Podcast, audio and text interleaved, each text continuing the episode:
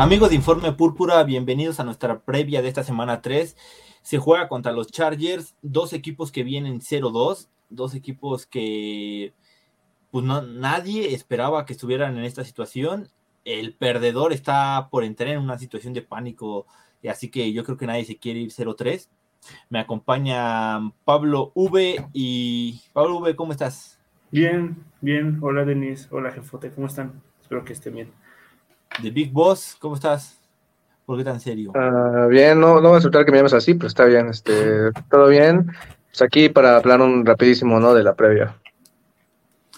pues ya decíamos, los Chargers vienen 0-2 y encima traen bajas importantes como la de, bueno, todavía no se confirma, pero Austin Eckler puede ser baja y eso les puede pasar mucha factura. Aquí vemos los números que han tenido Vikings y Chargers a lo largo de las primeras dos semanas, las dos ofensivas que podríamos decir de élite en la NFL, a excepción del juego terrestre de los Vikings.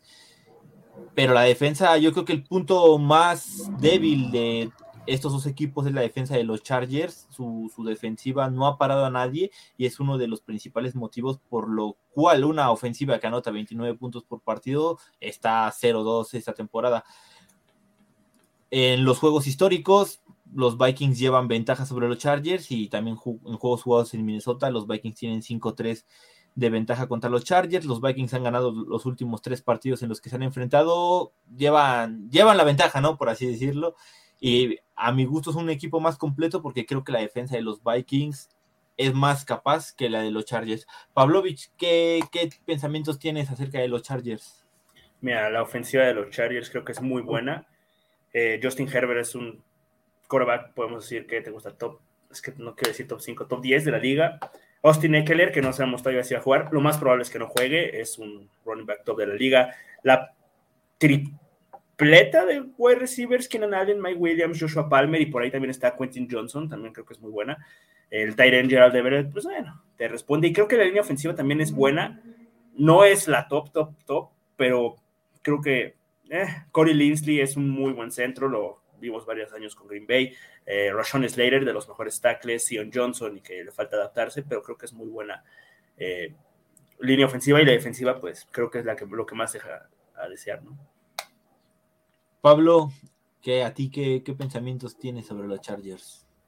Pues ahora sí, en pocas palabras, creo que es un equipo de cuidado. Eh, lo dijimos en el stream, o sea, son un equipo que tiene muchos nombres, pero que también es un equipo un poco desequilibra- desequilibrado, ¿no? En temas de tener a jugadores importantes, eh, eh, como Herbert, como Allen, como Williams, como Parham, como Everett, como Bosa, como muchos otros, ¿no? Que tienen ahí, sin embargo, pues es un equipo un poco desbalanceado y que en términos de cocheo eh, les ha faltado un poco esa parte, pero no deja de ser un equipo importante, no deja de ser un equipo que tiene nombres importantes y que pues son peligrosos. Exacto, y a mí lo que me llama mucho la atención es que si no llega a estar Eckler, el punto más fuerte de este equipo lo, lo debilita, se debilita antes de empezar el partido, y eso ya es un punto a favor para mí, para los Vikings. Pavlovich, ¿cuál es tu punto de interés para este, para este partido? Pues mira, creo que hay bastantes cosas este, importantes, pero creo que el juego terrestre tiene que ser algo que ya empiece a funcionar. No sé si vaya a jugar- Garrett Bradbury, que es una de las piezas importantes para que el juego terrestre funcione. No lo hemos visto mucho a él con esta nueva línea ofensiva, porque recordemos otra vez que se lesionó muy temprano el juego contra Tampa Bay, no jugó contra Filadelfia, y creo que eso es uno de los puntos que ha hecho que este equipo no esté tan bien en el juego terrestre y que Alexander Mattison empiece a explotar, ¿no? También, no sé si va a jugar K-Makers, seguramente no vaya ni a, ni a estar activo, al menos para este partido, pero creo que ya tiene que empezar a explotar este juego terrestre y más contra una defensiva de los eh, Chargers que creo que no es tan buena deteniendo el juego terrestre. El ataque terrestre número 32, Pavlovich, el peor en la NFL estas dos primeras semanas. ¿Qué te digo? Pablo, tu punto de interés. Pues eh, realmente no creo no quiero desgastarme mucho en temas de defensa. En pocas palabras, se les puede atacar por muchas partes. O sea, creo que eh, la ofensa no debería tener ningún tema. A mí lo que me interesa mucho ver y va de la mano con lo que también vimos la semana pasada en Filadelfia, pues es el tema de, la esquematización contra, contra este pase, contra este juego aéreo. O sea, creo que el, partido pasado fue exitoso por completo. Ah, no voy a juzgar a una defensa que sabíamos que pues, va a terminar dando jugadas importantes, la que si Mike Evans, digo Mike Williams, perdón, o, o em, cualquier otro, no sé, Parham tienen touchdowns largos, pues al final esa es la naturaleza de esta defensa, o Keenan Allen, o sea, no los voy a crucificar por eso, pero lo que va a mi comentario más que nada es, a mí me interesa muchísimo ver qué, de diferente van a manejar ahorita con, el tema de Filadelfia, ¿no? El, partido pasado era también enfocarse un poco en, lo que te puede hacer Jalen Hurts por tierra, y, de ahí en fuera, pues secaron bien a, a, a Brown, o sea, sí, lo hicieron súper bien, a mí me interesa ver esa creatividad ¿no? que puede llegar a tener el equipo. Eh, y Brian Flores y, todo, toda la gente del staff defensivo para poder esquematizar contra este ataque aéreo. Yo creo que lo van a hacer bien. Llevan eh, el partido contra, contra Tampa Bay lo hicieron muy bien. Te digo que el partido pasado contra, contra Filadelfia lo hicieron muy bien. Me gustaría ver qué es lo que planean hacer para este partido, tomando en cuenta que pues puede ser que sean dos armas las que pesan más, que son Allen y Williams, pero pues me gustaría ver cuál es la respuesta general, ¿no?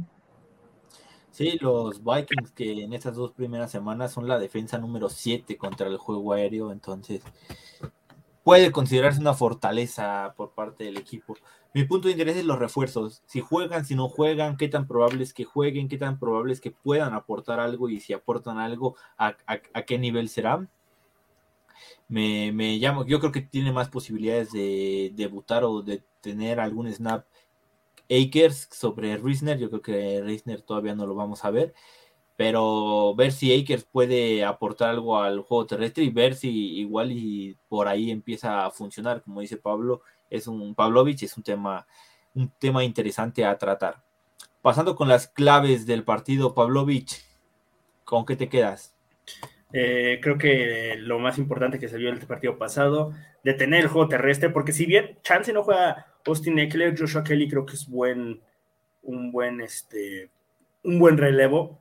y creo que Minnesota no, la primera semana sí lo hizo bien, deteniendo el juego terrestre, no le permitió demasiado a, a Rashad White, o sea, pero el año, el, año pasado, ¿eh?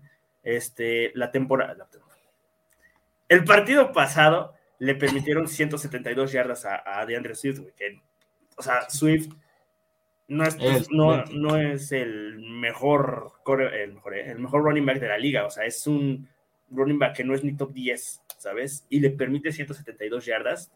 Digo, tampoco te estoy diciendo que aquí este, Joshua Kelly sea Jesucristo, ¿no? Pero si juegas Neckler y viendo que a Miami, que es buena defensiva contra el juego terrestre, de permisión 117 yardas, no te quiero ni contar, ¿verdad? Pero creo que a eso se tiene que mejorar.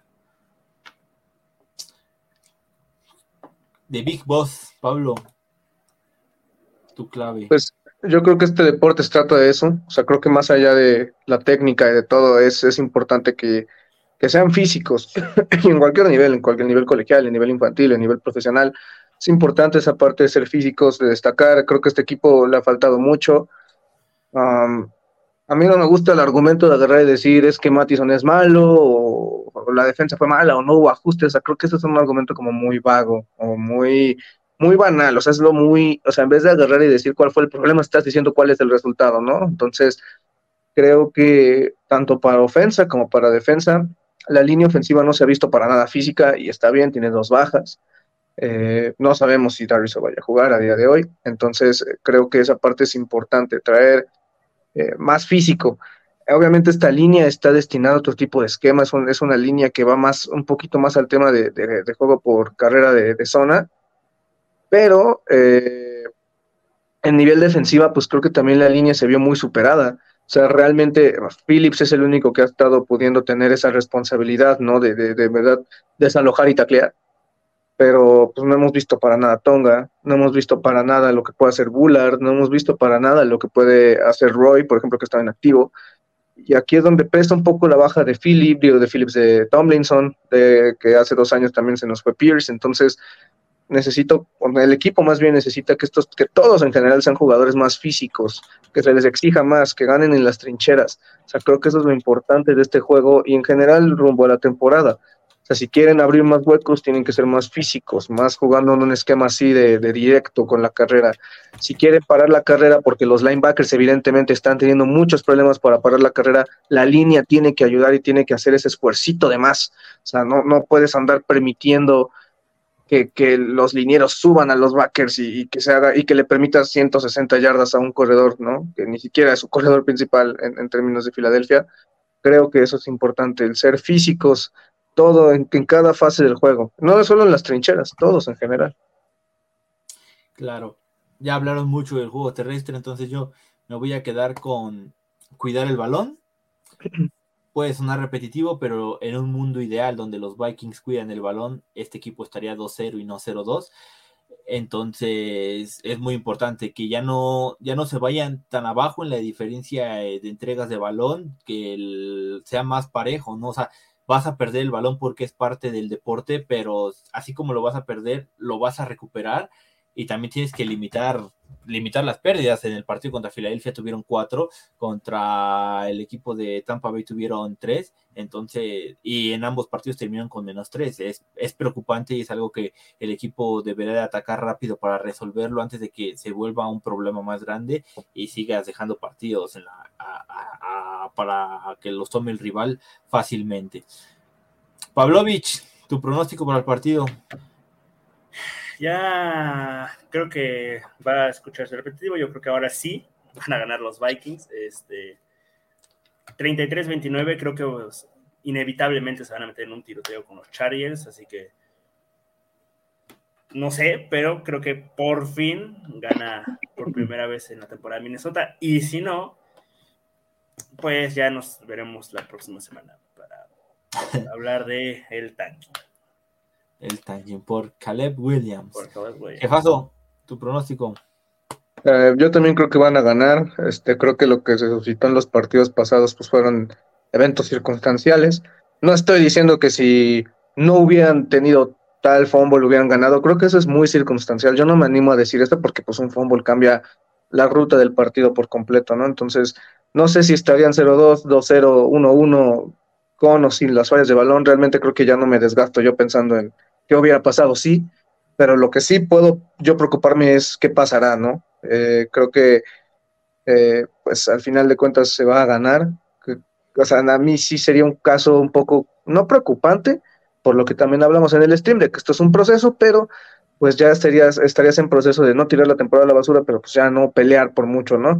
Entonces, este, pues yo creo que sí, o con el, el staff no se va a guardar nada, están en casa, tienen la presión de ganar, y de ser así, pues eh, llevas, sea, sacas todo lo que, lo que en verdad se cargó durante estas semanas, ¿no? Los insultos hacia Mattison, todo el tema de los balones sueltos, todo eso ya lo sacas y te preparas para una semana en Filadelfia, ¿no? En Filadelfia, en Carolina, perdón. Entonces yo creo que lo ganan 34-25, eh, creo que va a ser un partido un poquito más inclinado hacia la eh, ofensiva de Minnesota y pues pues eso, creo que lo ganan y es un, o sea, puede que, que suene 34-25 no tan contundente, pero sí creo que el equipo va a demostrar otra cosa, ¿no? A nivel, eh, ya no solo ganar y ganar en los últimos segundos, ¿no? Creo, yo sí creo que ahorita se, se consolida esa victoria. Igual me quedo con los Vikings, creo que la mayor debilidad de los Vikings son sus entregas de balón y eso es algo que se puede corregir y yo no creo que la defensa de los Chargers se arregle con una varita mágica, sí creo que es un problema con el que este equipo va a cargar esta temporada y por eso mismo creo que los Vikings lo van a, lo pueden ganarlo No, yo no puedo asegurar que lo van a ganar, pero yo creo que, que pueden ganarlo igual por una diferencia un poco amplia y con muchos puntos en el partido. Yo todavía tengo, tengo fe en que esta defensa todavía puede aguantar un poco más la de los Vikings que, que la de los Chargers. Mm, pasando a temas de reporte de lesionados, Garrett Bradbury y Davenport no han entrenado con los Vikings todavía y con participación limitada el miércoles estuvieron Christian Darisho, Jordan Hicks, Josh Metellus y Jalen Naylor. El reporte de lesionados irá actualizando jueves y viernes y lo tendrán todo en el Twitter de Informe Púrpura. Ahí estará toda la información al momento. Por parte de los Chargers, las bajas que ya mencionamos, la de Eric Kendricks y Austin Eckler, que es difícil que lleguen al partido. Ya veremos si alguno de los dos llega. De igual manera, en Twitter estaremos informando todo por nuestra parte. El domingo a las cinco y media estaremos con la reacción del partido de Viking Chargers en YouTube, en Facebook y en Twitter. ¿Y alguno de ustedes tiene algo más que agregar? Pavlovich, ¿tienes algo más que agregar? Perfecto. Nos vemos en febrero. Un saludo a todos. Gracias por ser parte de esta comunidad y Scott.